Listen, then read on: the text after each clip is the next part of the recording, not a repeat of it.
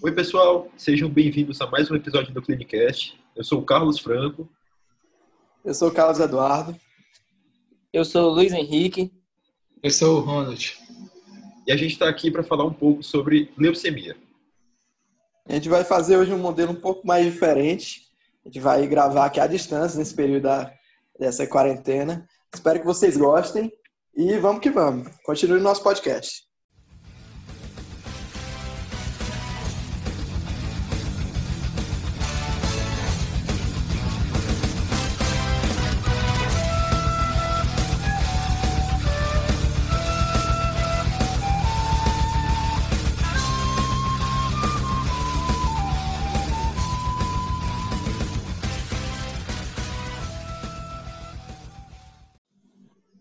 Rapaz, o podcast de hoje é sobre leucemia.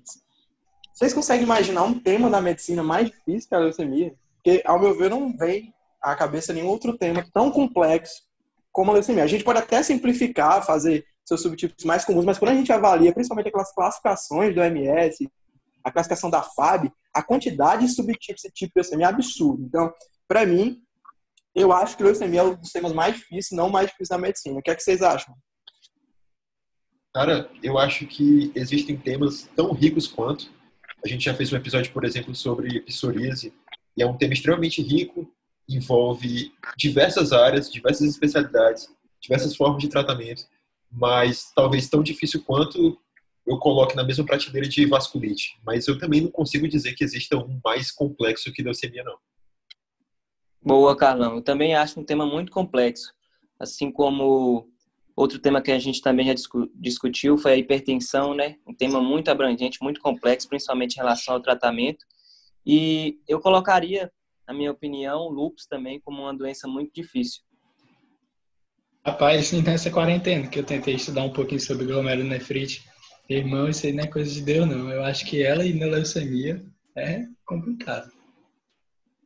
Pois é, gente, visto isso, a gente vai subdividir aqui diversos podcasts para a gente comentar a leucemia em sua complexidade, tentando, claro, simplificar. Mas nesse em especial, que a gente está aqui reunido, a gente vai tentar oferecer para vocês uma visão geral. Como seria uma abordagem geral junto com um caso sobre as leucemias. O que, é que a gente pode começar falando sobre ela, gente? Então, galera, vocês sabem o que é leucemia? Qual o conceito? Bom, leucemia é uma neoplasia que ela é caracterizada por uma proliferação descontrolada dos leucócitos. E além disso, dessa, dessa proliferação, eles também inibem a proliferação das outras células é, da medula óssea, então bagunça tudo. Realmente, Ronald. E a leucemia é curiosa porque ela é diferente dos outros cânceres, não é um tumor sólido, é um tumor líquido. Então, para haver um diagnóstico preciso, ele é muito mais complicado, uma vez que não existe um tumor ali alertando, estou aqui. Alguém aqui viu, verificou como é que tá os dados epidemiológicos com, com a leucemia? Bom, em relação aos dados epidemiológicos, Cadu, o INCA é, disponibilizou no seu site dados atualizados de 2020 que revelam que é o câncer é, é o décimo câncer mais comum em homens e o décimo segundo em mulheres. Além disso, há estimativas de que haja novos casos para o ano de 2020, o triênio 2020, 21 e 22, cerca de 10.800 casos, sendo que 5.900 em homens e 4.800 em mulheres. A incidência não é tão diferente entre homens e mulheres, só que outro número que chama bastante atenção lá no INCA é que desses 10 mil, a estimativa é que pelo menos 6 mil é, acabam, acabam morrendo pela doença, ou seja, é, é um tipo é, consideravelmente letal também de câncer, né? Outra característica importante é em relação aos tipos de leucemias que a gente pode ter, né? A leucemia pode se dividir em leucemia linfocítica e leucemia mieloide. A, a, e ambas podem ser divididas ainda em aguda e crônica. E ao contrário do que a gente vê na maioria dos, das doenças, em que a aguda a gente tem um quadro mais mais exuberante, mais abrupto, né? Como o próprio nome diz, mais agudo, é, em contrapartida daqueles casos mais crônicos, que são doenças mais arrastadas, como diabetes, hipertensão, que o paciente tende a ficar com essa doença o resto da vida e geralmente não tem cura.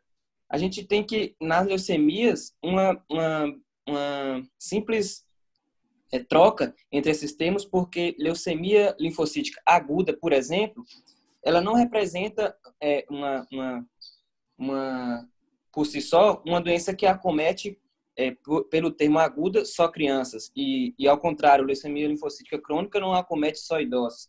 A gente tem esse, esse nome é, devido ao, ao grau de diferenciação da célula na medula óssea. Por isso que ela vai se chamar de aguda ou crônica. Quanto mais cedo a, a célula for, for acometida, é, a gente vai colocar o nome para aguda. E quanto mais tarde, coloca-se o nome de crônica. A gente tem, portanto, é, quatro tipos principais, que é a leucemia linfocítica aguda, a leucemia linfocítica crônica e a leucemia mieloide aguda e a leucemia mieloide crônica. E Luiz, qual é a mais comum no mundo hoje? Sabe me dizer? Não sei não, viu, Cadu?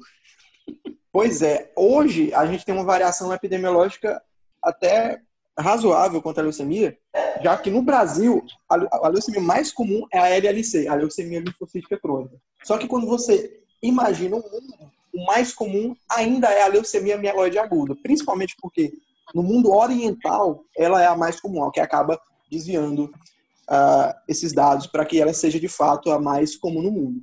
Então, quando a gente pensa no mundo como um todo, a leucemia mieloide aguda é a mais comum, mas a nível nacional, a leucemia linfocítica crônica é a mais comum, em torno aí de 45% dos casos. Vindo atrás a própria LMA com 30%, vindo aí LMC com 15%, leucemia linfocítica aguda, LLA com 10%. Que é curioso, que é bem relacionável é, a crianças. É a leucemia mais comum na infância, principalmente ali entre 3 e 7 anos de idade.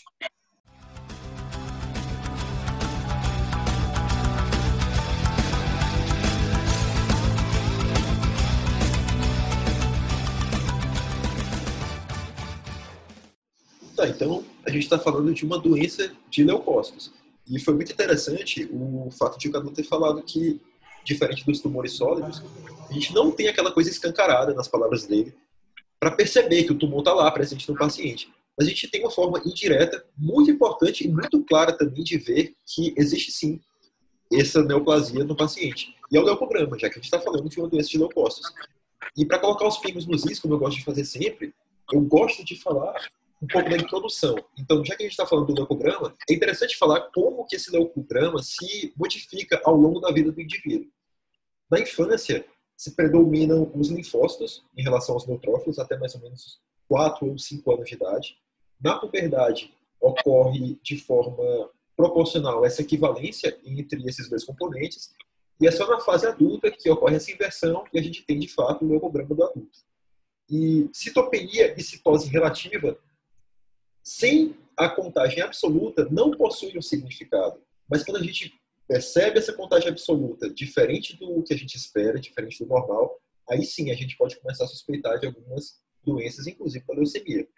E a primeira que eu gostaria de destacar é a citopenia, no caso, leucopenia. Se existe uma quantidade abaixo do normal, existem basicamente quatro motivos que fazem isso acontecer. Primeiro, diminuição da produção, óbvio.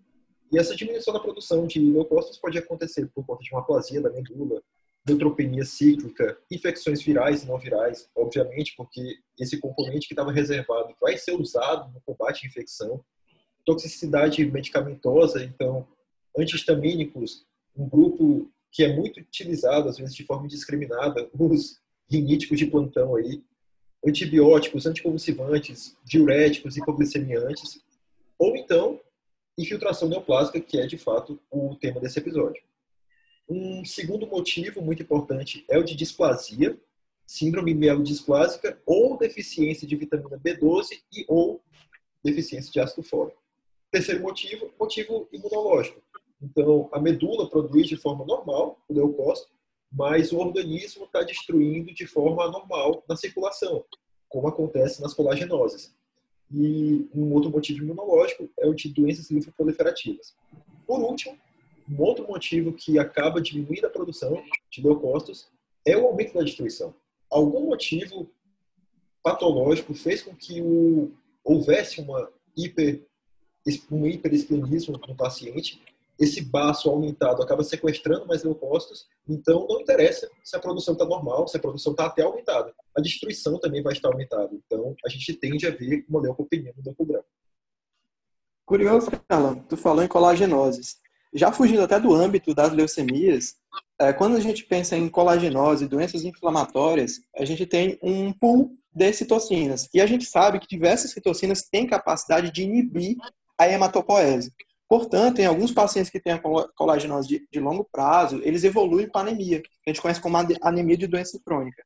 Inclusive, essa, essa mesma fisiopatologia de inibição de hematopoese, de plaquetopoese, são uma das hipóteses que explicam o porquê das linhagens vermelhas, das, das plaquetas estarem reduzidas em pacientes com leucemia, além do aspecto da infiltração neoplásica, do sequestro que ocorre ali no nicho da medula óssea.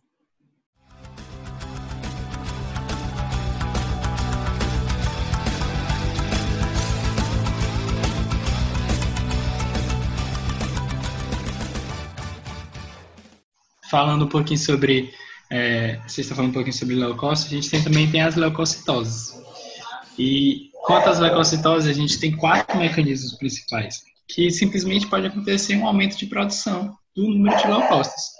É, durante a infecção crônica, durante uma inflamação crônica, como por exemplo, um paciente que chega com a colite ulcerativa, com artrite reumatoide, com a doença falciforme, ele pode ter um número elevado de leucócitos. Além disso, também pode acontecer por causa de pós-neutropenia rebote, pode ser alguns medicamentos, como ranitidina, lítio, quinidina, e também até doenças mioproliferativas. Também pode acontecer um aumento de produção por causa da mobilização do pool medular, como os corticoides, são, acontece muito quando o paciente faz uso crônico de corticoide, é, durante o estresse, durante a hipóxia. Por exemplo, na hipóxia, o indivíduo ele vai ter uma diminuição é, da, da oxigenação. E o corpo, em resposta, aumenta a eritropoetina. Quanto mais a eritropoetina ela não selecionar, vai aumentar só a massa. Não, ela atua lá na medula, aumentando tudo. E aí também pode ter uma leucocitose nesse indivíduo. Além de infecções agudas. E também acontece é, um aumento da liberação de leucócitos para a circulação. Como, por exemplo, os, os próprios corticoides também fazem isso é, quando o paciente ele não tem baço, né, ou aconteceu uma esplanectomia, ou uma deficiência da adesão leucocitária. Pode acontecer por último, é, o último mecanismo seria a redução da marginalização, que pode acontecer também por estresse, por exercício físico, é, por um aumento na epinefrina do, do, indivíduo. Então, o indivíduo chega lá, depois de atividade física, fazer um exame de sangue, você vai dar alterado, né, velho? Certo, Ronald. E existe uma pequena confusão que o pessoal costuma fazer, que é comparar leucemias com linfomas. Tu sabe me dizer qual é a diferença? Mas eu estava estudando essa parte, né? E isso, isso, acontece muito, né? Porque a galera, porque assim a causa é bem parecida. A gente vai ter um aumento na, do número de leucócitos, só porque ocorre em locais diferentes. Enquanto as leucemias a gente encontra na medula, os linfomas a gente encontra principalmente nos linfonodos. Então, é uma doença bem parecida uma com a outra, mas ocorre em locais diferentes. E, consequentemente, vai ter consequências diferentes, consequentemente. Perfeito. É, outra classificação que costuma dar dúvida é comparar síndromes linfoproliferativas e síndromes mieloproliferativas. Isso já foge do âmbito de comparar simplesmente leucemia com linfoma. Por enquanto, esquece esses conceitos, porque quando a gente avalia síndromes linfoproliferativas, a gente está tanto incluindo linfomas quanto a maioria das leucemias, assim como também alguns problemas plasmocitários, como por exemplo mieloma múltiplo. Por outro lado, quando a gente pensa em síndromes mieloproliferativas, aí nesse, dentro desse rol a gente pode enquadrar policetemia vera, trombostemia essencial, condições de aumento de mastose, como mastocitose, e uma das exceções das leucemias que são mieloproliferativas, que é o caso da leucemia mieloide crônica, onde o problema dos clones neoplásicos, dos clones leucêmicos, se dá já em células mais diferenciadas, células mais maduras. Então, galera, agora eu vou trazer um caso aqui para vocês que eu vi quando eu estava acompanhando uma professora, e é o que aconteceu. É, o paciente chegou lá no consultório, paciente do sexo masculino, tem 16 anos, o paciente tem é, descendência oriental, e ele chegou lá no pronto-socorro lá do, do HUT. Ele estava acompanhado do pai dele e ele queixava-se, a queixa principal dele era manchas na pele que surgiram a gengiva dele estava sangrando muito e ele disse também que estava meio fraco, meio confuso. Eu não sei se vocês lembram, mas eu falei que na leucemia a gente tem o acometimento não só da série branca, da série de leucócitos, mas também das séries vermelhas e da, das plaquetas. Então, essas manchas na pele, essas hemorragias, normalmente a gente tem problema de coagulação aí. E então, provavelmente, as plaquetas desse indivíduo vai estar baixo. Além disso, um sintoma bem clássico de anemia é essa fraqueza, essa confusão mental. Então, já simbolizando que também a série vermelha aí está alterada. E aí eu, a professora lá começou a atender o paciente, né? Começou a anamnese. E aí ele relatou para a gente que há 15 dias atrás ele tinha ido para um show. Né? Para o show, viu as meninas e tal.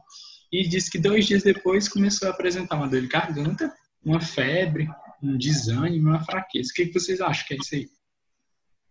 Bom, isso aí está marcando bastante um, um, quadro de alguma infecção, né? Febre, desânimo, fraqueza, quadro geral de alguma infecção. Pois é, esse meninozinho deve ter dado uns beijos lá, né? Enfim, eu acho que foi isso que o médico passado pensou, né? Então ele foi lá e prescreveu uma moxilina para o paciente de 8 a 8 horas por 7 dias. Que ele suspeitou de amidalite. É, esse, esse, essas medicações fizeram algum efeito? O paciente veio a melhorar de algum desses sintomas? Rapaz, ele relatou pra gente que a dor de garganta deu uma diminuída.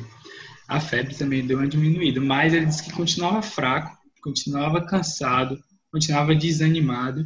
E aí depois começou a surgir essas manchas na pele dele também. E ele começou a estranhar. E aí chamou o pai dele para ir logo para ir logo para o pronto-socorro. Perfeito. É, eu acho que outra hipótese que a gente pode levantar é outras infecções, como por exemplo citomegalovirose, uh, uma amigdalite bacteriana qualquer, não havia pus ou havia problema de mucosa. Havia problema de mucosa ao é? Muco...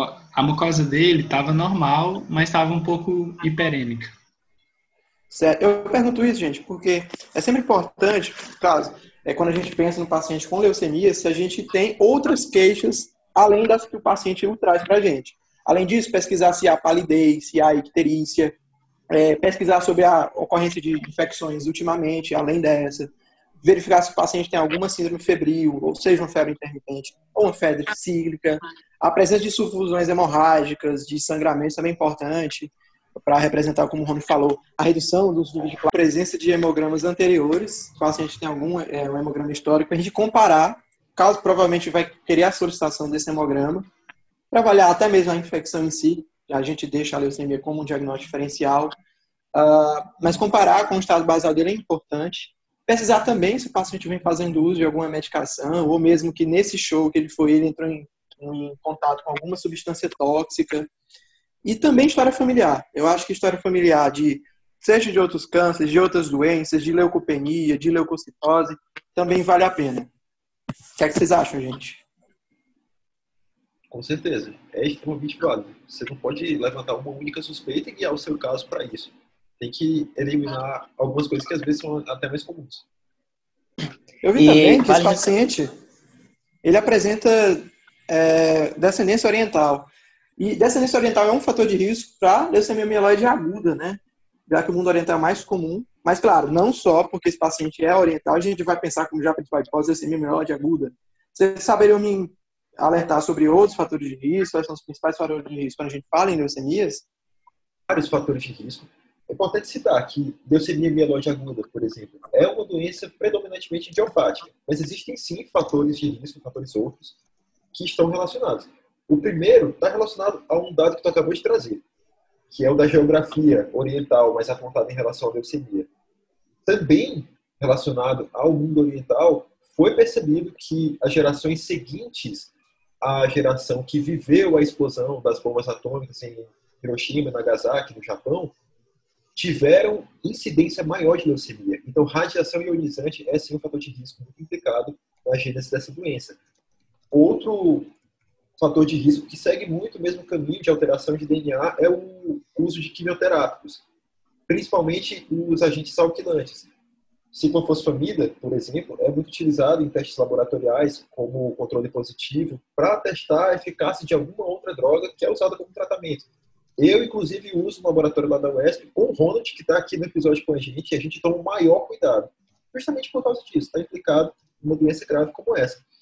Existe também uma muito importante relação com o HTLV1, porque esse é um vírus que tem tropismo pelos linfócitos T, que leva a modificações citogenéticas e, por fim, pode levar à leucemia. Cadu, tem alguma coisa para complementar em relação ao que eu falei? Curioso, Carlão. É dentro da quimioterapia. Os principais agentes que são associados ao desenvolvimento de leucemia são os agentes alquilantes, como, por exemplo, o sulfan, ciclofosfamida e lamoxina, e os inibidores de topoisomerase. Basicamente, a gente tem dois tipos de leucemias agudas. As primárias, que derivam mesmo naturalmente, posso assim dizer, e as leucemias secundárias, que são aquelas que são desenvolvidas a partir de um fator de exposição, como, por exemplo, os quimioterápicos. E curioso, quando eu comparo esses dois principais, essas duas principais classes de agentes, quimioterápicos é que os agentes alquilantes, antes de levarem à produção de uma leucemia, há a passagem por uma síndrome mielodisplásica, por uma redução da capacidade da medula de produzir uh, as células. Além disso, o outro grupo, os inibidores de topoisomerase, eles também promovem a leucemia de forma secundária, mas sem passagem por síndrome mielodisplásica. E o mais curioso é que leucemias agudas secundárias elas são mais resistentes ao tratamento do que as leucemias naturais, ou seja, leucemias agudas secundárias por quimioterapia apresentam um pior prognóstico. Bom, outro fator de risco que é importantíssimo para as leucemias são as cromossomopatias. A gente verifica que problemas nos cromossomos, como por exemplo síndrome de Down, apresentam uma relação com leucemia mieloide aguda, assim como outras condições, como síndrome de Bloom, que é uma doença é, de herança autossômica recessiva, onde o paciente é pequeno, o paciente apresenta nanismo, o paciente apresenta uma cara esbufeteada, vermelha, com eritema facial, às vezes com fotossensibilidade, e algumas alterações é, na arcada facial. Além disso, é, outras condições, como anemia de Fanconi, predispõem maior é, dano leucêmico, e também outras condições como neurofibromatose. Bom, mas eu acho que o mais importante dessas é, de longe, a síndrome de Down. E ela tem um, uma, um comportamento particular, porque de fato elas se associam à leucemia mieloide aguda como as outras cromossomopatias. Só que isso acontece ali até por volta de 3 anos de idade, dando principalmente um tipo de leucemia mieloide aguda, que é a M7, também chamada de leucemia megacariocítica. A partir dessa idade, ela oferece para a gente um maior risco de desenvolver outro tipo de leucemia, que é a LLA, que é a leucemia linfocítica aguda, que é a, a, a leucemia é, clássica da infância. Então, paciente que tem síndrome de Down, ele apresenta em relação à população normal cerca de 18 até mesmo 20 vezes maior risco de desenvolver leucemia, sendo que de 100 pacientes, pelo menos um durante a sua vida vai desenvolver leucemia em algum momento. Hum. Interessante que vocês falaram. E aí, vamos voltar aqui um pouquinho para o caso clínico, né, nosso caso clínico. Bom, o paciente lá chegou e a gente foi fazer o exame físico nele. E aí a, a doutora começou a fazer o exame físico e viu a, as mucosas dele estavam um pouco hipocoradas. E aí também foi ver essas manchas que ele relatou, eram manchas sem relevo, manchas avermelhadas. E aí a doutora já começou a achar estranho, né? Isso daí. E aí foi perguntar para ele é, sobre o histórico familiar dele. Ele falou que já tinha acontecido na família dele algum caso de leucemia. E aí a primeira coisa que ela pediu foi um hemograma. Então vamos, vamos dar uma olhadinha aqui no hemograma desse paciente. Vocês pediriam mais alguma coisa?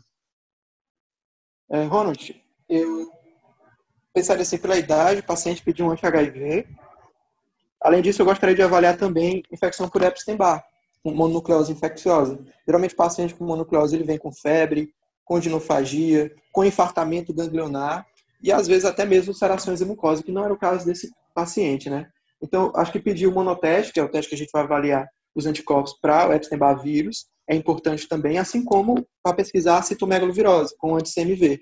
Certo? Eu acho que também uma sorologia para sífilis é válida nessa situação. Além, claro, do hemograma para a gente evidenciar alguma atipia ou algo do tipo. Pedida, Cadu. A médica também que eu estava acompanhando nesse momento, ela pediu esses mesmos exames porque ela não queria deixar de ela não queria descartar a ideia de ser alguma infecção. Então, não custa nada pedir esses exames de sorologia também. Só porque como o hemograma é um exame rápido e fácil, ele chegou rapidinho para a gente ver, né? Então, lá no hemograma, a gente conseguiu ver uma anemia, o paciente estava anêmico, e a plaqueta dele estava somente 81 mil. Além disso, a gente conseguiu ver também os leucócitos deles, que estavam 193 mil leucócitos. E desses, 78% eram blastos. Aí a gente tinha promielócito 3%, mielócito 0%, metamielócito 2%, bastonete 5%, segmentado 8%, basófilo 1%, eosinófilo 1%, linfócito 1% e monócito também.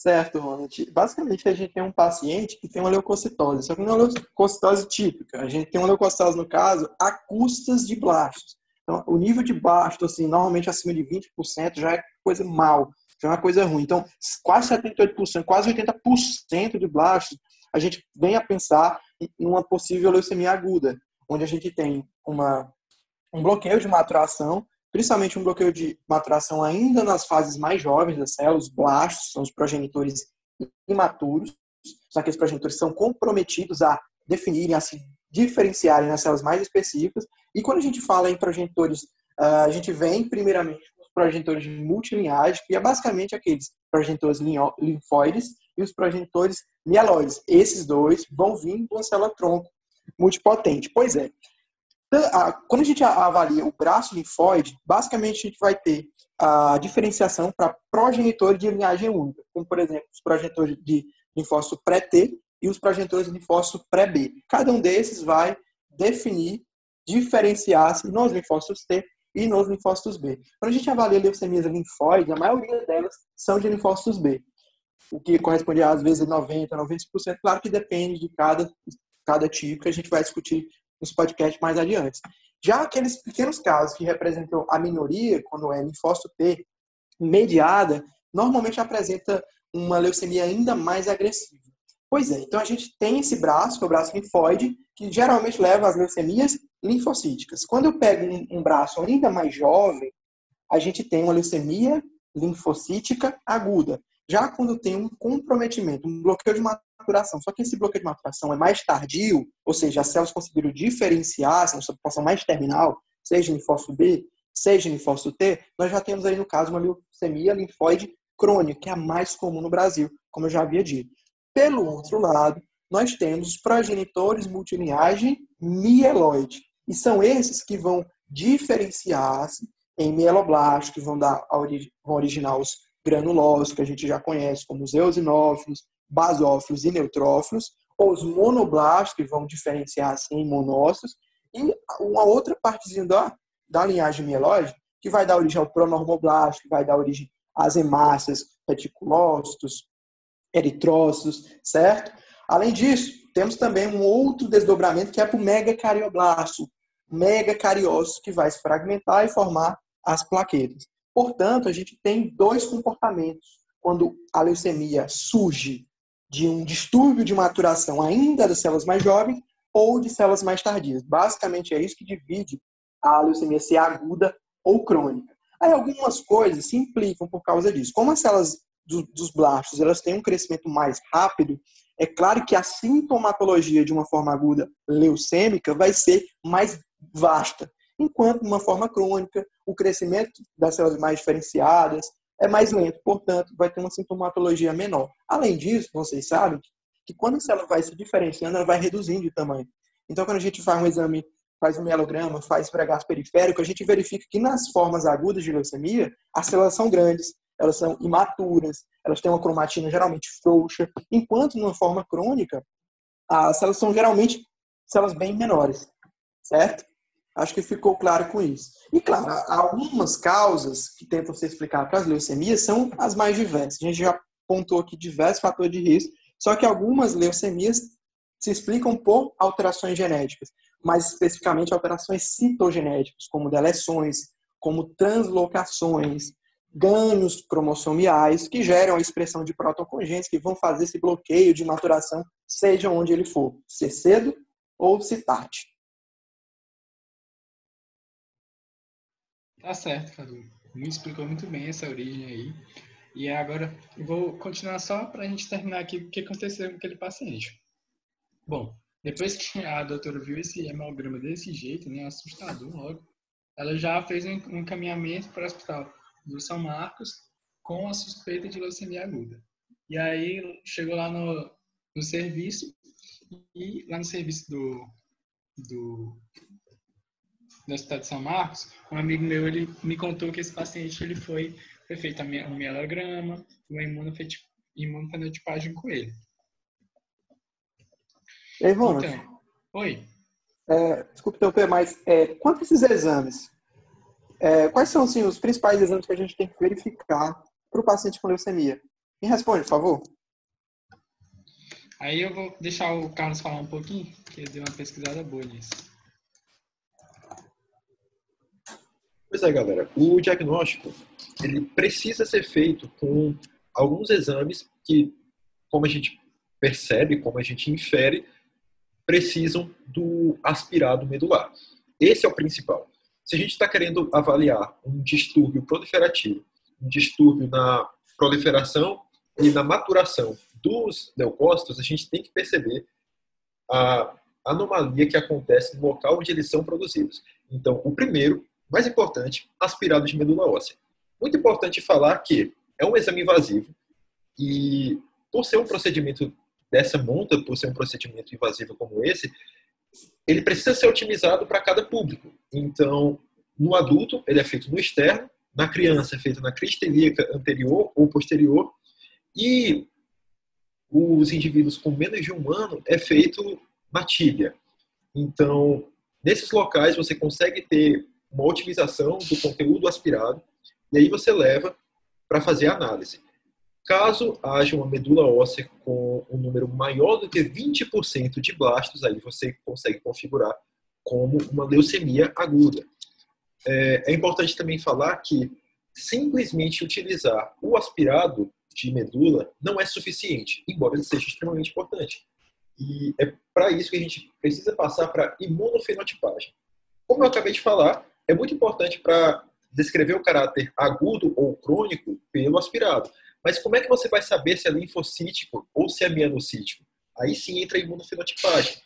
É, precisa estar associada com o exame que eu acabei de falar.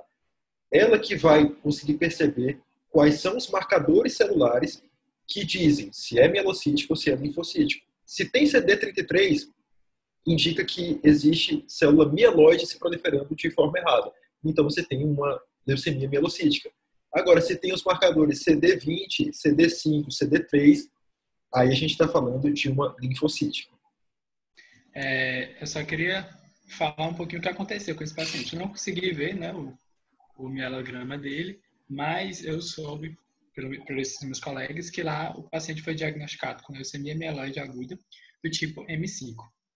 E aí esse paciente, na hora que ele foi diagnosticado, o que, que os, os médicos fizeram lá com ele? Fizeram análise do testículo e pediram, pediram um exame de líquor. Caso sabe me dizer por que pediram isso? Certo, Ronald. O que é que acontece? Uh, como a gente fala em tumores sólidos, a gente pensa nas metástases. Aqui também não é diferente. A metástase é uma grande vilã. Só que aqui a gente costuma falar com outro nome. A gente fala de disseminação extramedular. Ou seja, a saída dos clones leucêmicos em monta para regiões além da medula óssea. E situações que a gente tem que estar atento para essas metástases, para essas disseminações, é principalmente o sistema nervoso central. O paciente pode ter ali cefaleia, pode ter alguma paralisia de nervo craniano, hemiparesia por causa da disseminação leucêmica para o sistema nervoso central. Então, fazer uma, ah, uma punção licórica pode ser importante para a gente avaliar a presença de clones leucêmicos no exame. Outra coisa que é importante, ah, a gente sempre verificar o exame físico desses pacientes suspeitos, é testículo, uma vez que é, migrações para testículos de, de células de clones leucêmicos pode levar a aumento. Geralmente é um aumento mesmo indolor, mas leva sim a essa manifestação e esse sinal. Bom, a, eu posso ter também infiltrações, principalmente para órgãos, órgãos como fígado, como como baço, gerando aumento dessas, dessas estruturas, como hepatosplenomegalia, ou mesmo até ida para linfonodos, né, gerando linfadenogalias. Bom, e a gente tem que ter em mente que esses clones leucêmicos, eles podem ir para qualquer região do corpo. Pode também, inclusive, para a mucosa, gerando hiperplasia gengival. A gente tem, inclusive, alguns trabalhos que mostram uma, uma considerável porcentagem de pacientes que vêm com seja lesão de língua, seja com hiperplasia gengival. Bom, a gente conhece as leucemias como um tipo de câncer líquido, só que existe uma manifestação das leucemias que são tumores sólidos. A gente fala que quando acontece essa situação, chama de cloromas. Isso que vem do latim cloro, que é verde, e que normalmente ela pode vir como um tumor sólido de cor esverdeada, mas pode vir também com outra cor. Ele também recebe o nome de sarcoma granulocítico. Então, basicamente seria um tumor sólido extramedular, constituído principalmente por células precursoras de granulose, de, de alguns tipos de leucemia. E ele é, ele é principalmente associado é, com situações de leucemia mieloide aguda. Às vezes, algumas desordens mieloproliferativas também podem levar a essa formação, e o curioso é que esses quadros podem preceder as manifestações sistêmicas das doenças. Alguns, alguns trabalhos, alguns autores, falam que às vezes até 1 a 16 anos esses sintomas podem preceder uma leucemia. E basicamente, os subtipos de leucemia mieloide, que ele é mais comum, que mais ocorre é o subtipo M4 e o subtipo M5, que é o caso que a gente está trabalhando aqui. O subtipo M5, segundo a FAB, é, que é a organização que classifica de, M0 a M7, que é a instituição franco-americana britânica, classificando a leucemia mieloide aguda. Essa M5 seria basicamente um tipo de leucemia mais monocítica, certo? Então, essa seria um fator de risco para desenvolvimento de sarcoma granulocítico. Portanto, a gente tem que ficar em mente que a avaliação completa do paciente ela é prioritária.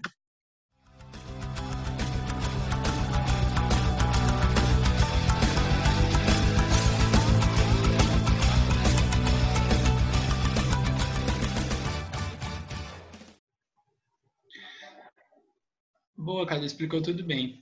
Bicho, eu estava estudando um pouquinho para nosso caso, né, de leucemia. E aí, eu estava vendo alguns casos clínicos e eu vi um paciente que teve manifestação bucal, que foi primeiro pro dentista. Bicho, eu nunca tinha visto isso. Tu já viu alguma coisa sobre isso? É, realmente, como o paciente ele cursa com trombocitopenia, ele pode ter uma miríade de lesões, como, por exemplo, equimoses, petequias, às, às vezes sangramentos gengivais, às vezes até mesmo sem trauma, sem nada, o paciente sangra espontaneamente. E eu posso ter infiltração, como havia dito, uma hiperplasia gengival por causa dessa infiltração, levando a um aumento do volume da gengiva. E junto com isso, junto com a gengiva ali, é, região próxima, a gente pode ter cometimento, por exemplo, de língua.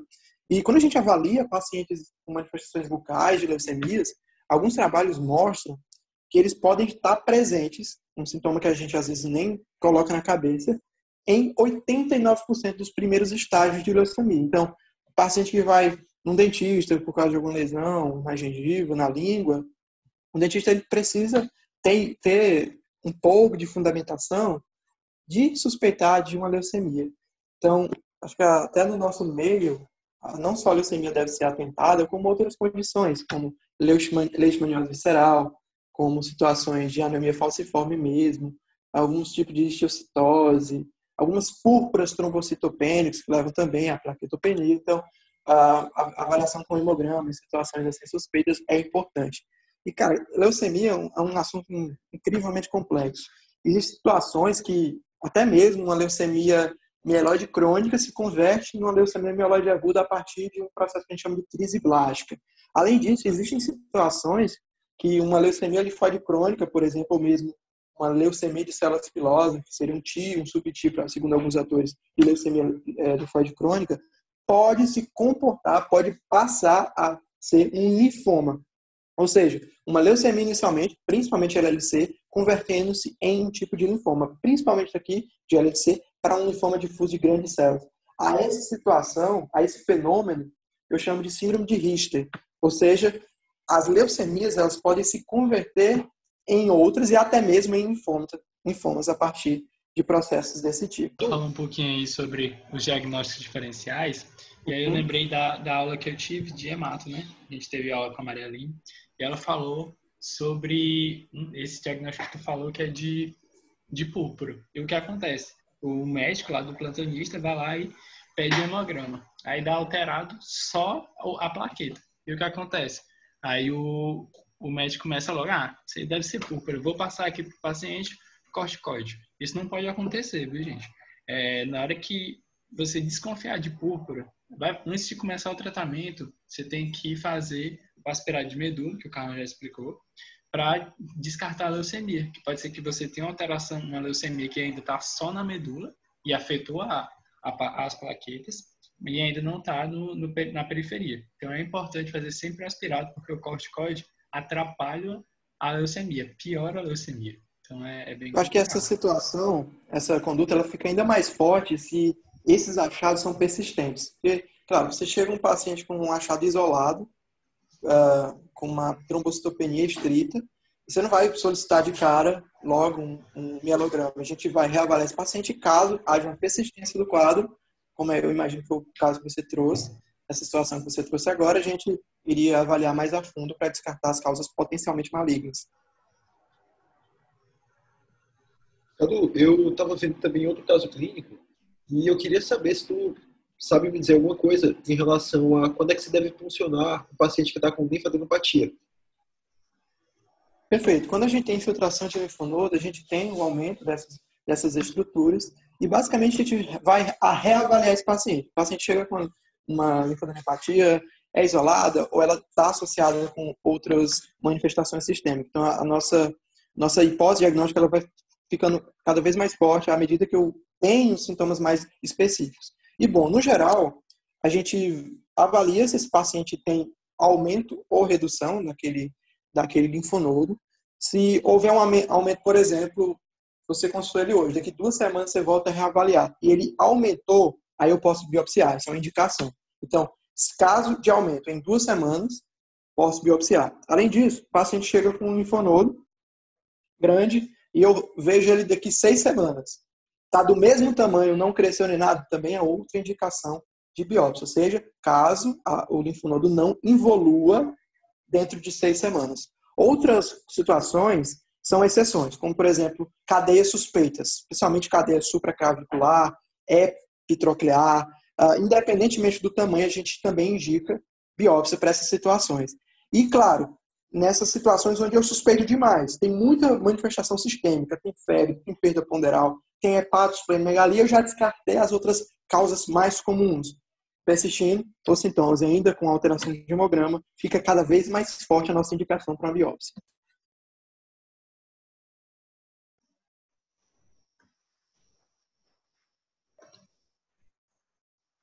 Então, agora a gente vai falar continuar bem aqui o caso, né? O que aconteceu com esse paciente. Bom, foi diagnosticado já, fechou o diagnóstico. E aí, o que a gente tem que fazer com ele? Tratar, óbvio.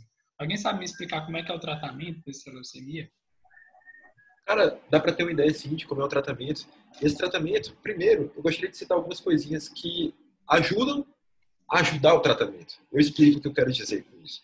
É que eu falei dos principais exames para diagnóstico, inclusive exames que a gente usa com mais frequência aqui. É, agora, existem outros de outras formas de diagnóstico que ajudam, inclusive, a avaliar o prognóstico do paciente um desses métodos diagnósticos é a citogenética. Citogenética é muito importante porque ela consegue avaliar qual foi a translocação que ocorreu, se existe uma translocação, por exemplo, no caso daquele paciente. Por que, que isso é importante no prognóstico? Porque epidemiologicamente já existem algumas alterações cromossômicas implicadas em um prognóstico melhor e outro, outros em prognóstico pior. A deleção do cromossomo 5 já é apontada como um péssimo prognóstico. O caso do, da translocação dos cromossomos 8 e 21 já tem um ótimo prognóstico. E tem também aquela que é apontada como mais comum, que é a translocação dos cromossomos 15 e 17. Além disso, uma coisa que vai implicar também lá no tratamento é a punção lombar, porque quando você faz a punção lombar, você avalia se existe infiltração no sistema nervoso central. É, se não tiver acometido, você faz a administração do quimioterápico, que eu vou já explicar, de forma intratecal, mas não de forma intensiva, porque a químio, de forma convencional, não ultrapassa a barreira hematoencefálica. Dados esses, essas informações que possibilitam a gente saber se o paciente tem um acometimento mais grave ou se o paciente tem um prognóstico melhor ou pior, aí sim, vamos falar aqui do tratamento. E o tratamento de leucemia é baseado em poliquimioterapia. Agora, o importante mesmo é saber a base dessa poliquimioterapia. é basicamente dividida em fases. A fase de remissão, indução de remissão, a fase de consolidação e a fase de manutenção, colocando os pingos nos is. A fase de indução de remissão é uma fase em que o quimioterápico é administrado em dose alta e é uma fase bastante agressiva. É porque é justamente nessa fase que você tem como objetivo eliminar pelo menos 80% das células neoplásicas. E, claro, se é administrado de forma tão intensiva assim, você acaba afetando tanto células leucêmicas quanto também células normais. E é nesse momento que se depende mais de transfusão. Por exemplo, em leucemia mieloide aguda, é preferencial fazer essa transfusão no hospital e em leucemia linfocítica aguda, nem sempre precisa internar. Agora, a fase de remissão dura mais ou menos um mês e ela é feita todos os dias, essa administração de quimioterapia. Como eu já disse, o objetivo é um objetivo alto, é eliminar pelo menos 80% dessas células. Passado esse mês, passada essa fase mais intensiva, você administra os quimioterápicos na fase de consolidação, é uma fase que demora um ano, esse tratamento, e é para manter os resultados que você teve durante a fase de indução e remissão. E para manter os resultados da fase de consolidação, você parte para a fase de manutenção, que dura dois anos. Bicho, e aí no, caso desse nosso paciente aqui, é, ele, ele começou o tratamento quimioterápico. Ele começou a base de citarabina, etoposide e doxorubicina. E aí ele começou o tratamento, tem, é, fez vários ciclos de tratamento, mas nada, nada de normalizar. E então ele teve que acabar recebendo o transplante de medula óssea que ele recebeu da irmã gêmea dele. Eu acho interessante porque muita gente que fala de leucemia, diagnosticado com leucemia, aí o pai ou a mãe já pensa, rapaz, bora procurar uma medula rápido, rápido, rápido, porque tem que fazer medula. Então, caso de transplante, gente, nem sempre precisa, ou, oh, desculpa, gente, caso de leucemia nem sempre vai precisar de transplante. Transplante é só quando a quimioterapia não dá certo. E nas crianças, isso acontece, o transplante acontece menos vezes do que acontece na adulto. Adulto é que normalmente precisa. Entendi. Então, acho que dito isso, o caso ficou bem claro. É, normalmente, quando tem essas manifestações mais sistêmicas, a gente espera que, que simplesmente com a quimioterapia alguns desses sintomas apareçam. Felizmente não foi o caso, esse paciente é, tendo a requisição de um transplante medula óssea e felizmente ele tinha a quem receber, né? De quem receber. Eu acho que para a gente concluir esse podcast, a gente poderia deixar algumas mensagens básicas para que a gente possa continuar nos podcasts seguintes. Eu acho que saber classificar as leucemias, seja elas agudas ou crônicas, e mieloides e linfóides, entendendo o porquê, reconhecendo os seus principais tipos, a epidemiologia de cada situação e também diferenciar o que é síndrome linfoproliferativa do que é síndrome mieloproliferativa e lembrar que a LMC, a leucemia mieloide crônica, é uma exceção dentro das leucemias em caso de uma síndrome mieloproliferativa em si. Gente, vocês têm alguma outra mensagem que eu queira deixar para o pessoal, Ronald? Rapaz, eu acho importante também a gente é, lembrar aqui a leucemia ela é uma doença sistêmica, ela pode acometer qualquer parte do corpo, como tu já explicou, pode acontecer até metástase, que também acontece em qualquer parte do corpo. Então é muito importante um, é muito importante um exame completo, um exame físico completo do paciente, avaliar tudo, avaliar a consciência do paciente, avaliar é, mucosas, avaliar manchas, avaliar o paciente por completo. Então é muito importante o exame físico bem detalhado nesse caso. A mensagem que eu tenho para deixar é, basicamente, não brinquem com ciclo, ciclofosfamida, principalmente meus amigos pesquisadores, o Ronald que está me ouvindo aí também. É, mas falando sério agora, tomar cuidado com os fatores que podem levar ao desencadeamento de uma proliferação anormal das células e aqueles que você pode evitar. Então, radiação, o próprio uso de quimioterápicos e ainda nessa linha de substâncias químicas é o uso de medicamentos que pode afetar o leucograma de forma semelhante a uma avaliação que você teria no caso de leucemia, e você tem que levar em conta os medicamentos que o paciente está usando para não se deixar enganar no momento que você está avaliando.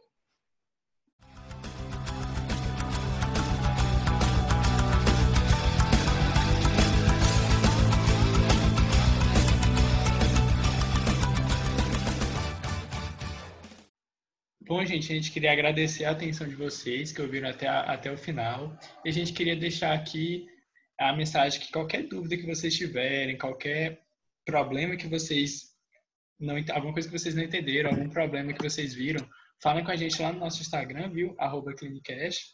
E o nosso novo projeto aí que está vindo, que é o arroba PMED. Sigam lá as nossas redes sociais para ver o nosso conteúdo. Obrigado, gente.